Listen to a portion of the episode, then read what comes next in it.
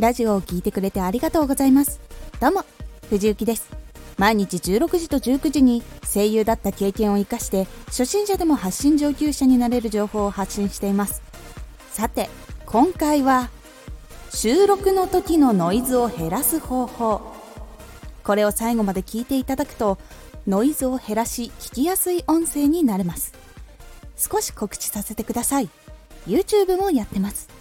YouTube ではラジオでは伝えにくい細かいところをレビューしています。気になる方は動画をチェックしてみてください。はい。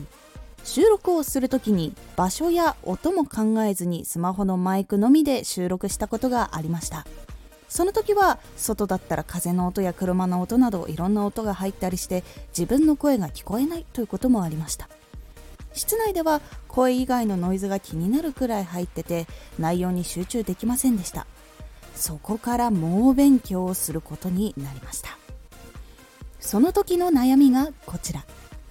どうしたらノイズが減るかわからない。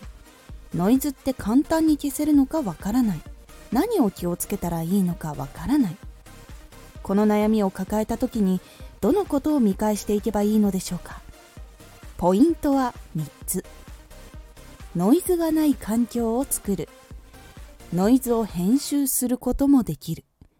マイクの収録ボリュームを小さくして自分の声を大きめにする。ノイズがない環境を作る。ノイズがない環境を作ることができるのかと思う方もいると思います。ある程度のノイズは自分で気をつけるだけでなくすことができます。まずは外の音が聞こえない部屋の中。そしてエアコン空気清浄機洗濯機食洗機扇風機などなどなどなど。家の中にある機械の電源を全部切ります。結構マイクは性能がいいので電気のね音も機械の音も入ってしまいます。なので機械の音も入らないようにするだけでかなり静かになります。電源の取り方でもノイズが変わったりするので電源周りもちょっと見回してみた方がいいかもしれません。ノイズを編集することもできる。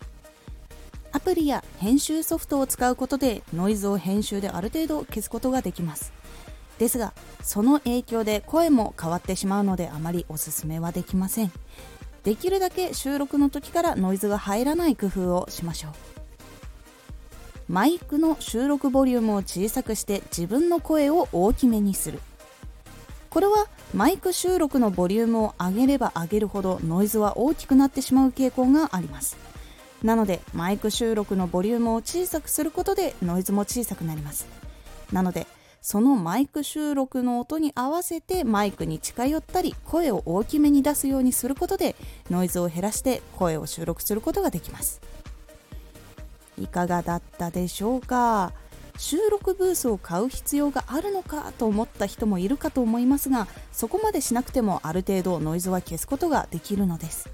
ぜひ気にせず電化製品の電源が、ね、入っていたら全部電源を切って収録をするようにしましょう。今回のおすすめラジオ。ラジオトークを聞きやすくする方法。収録の時のトークを聞きやすくするポイントをお伝えしています。このラジオでは毎日16時と19時に声優だった経験を生かして初心者でも発信上級者になれる情報を発信していますのでフォローしてお待ちください。次回のラジオはラジオ編集のポイントです。こちらはこの編集のポイントを押さえるだけで聞きやすくなるという感じになっておりますのでお楽しみに。ツイッターもやってます。ツイッターでは活動している中で気がついたことや役に立ったことをお伝えしています。ぜひこちらもチェックしてみてね。ここ最近ですねカテキンの多いお茶を飲んだんですけど初めて飲んだでそれがねめっちゃくちゃ苦くてびっくりしました。いやーほんとめっちゃ苦かった。今回の感想もお待ちしています。ではまた。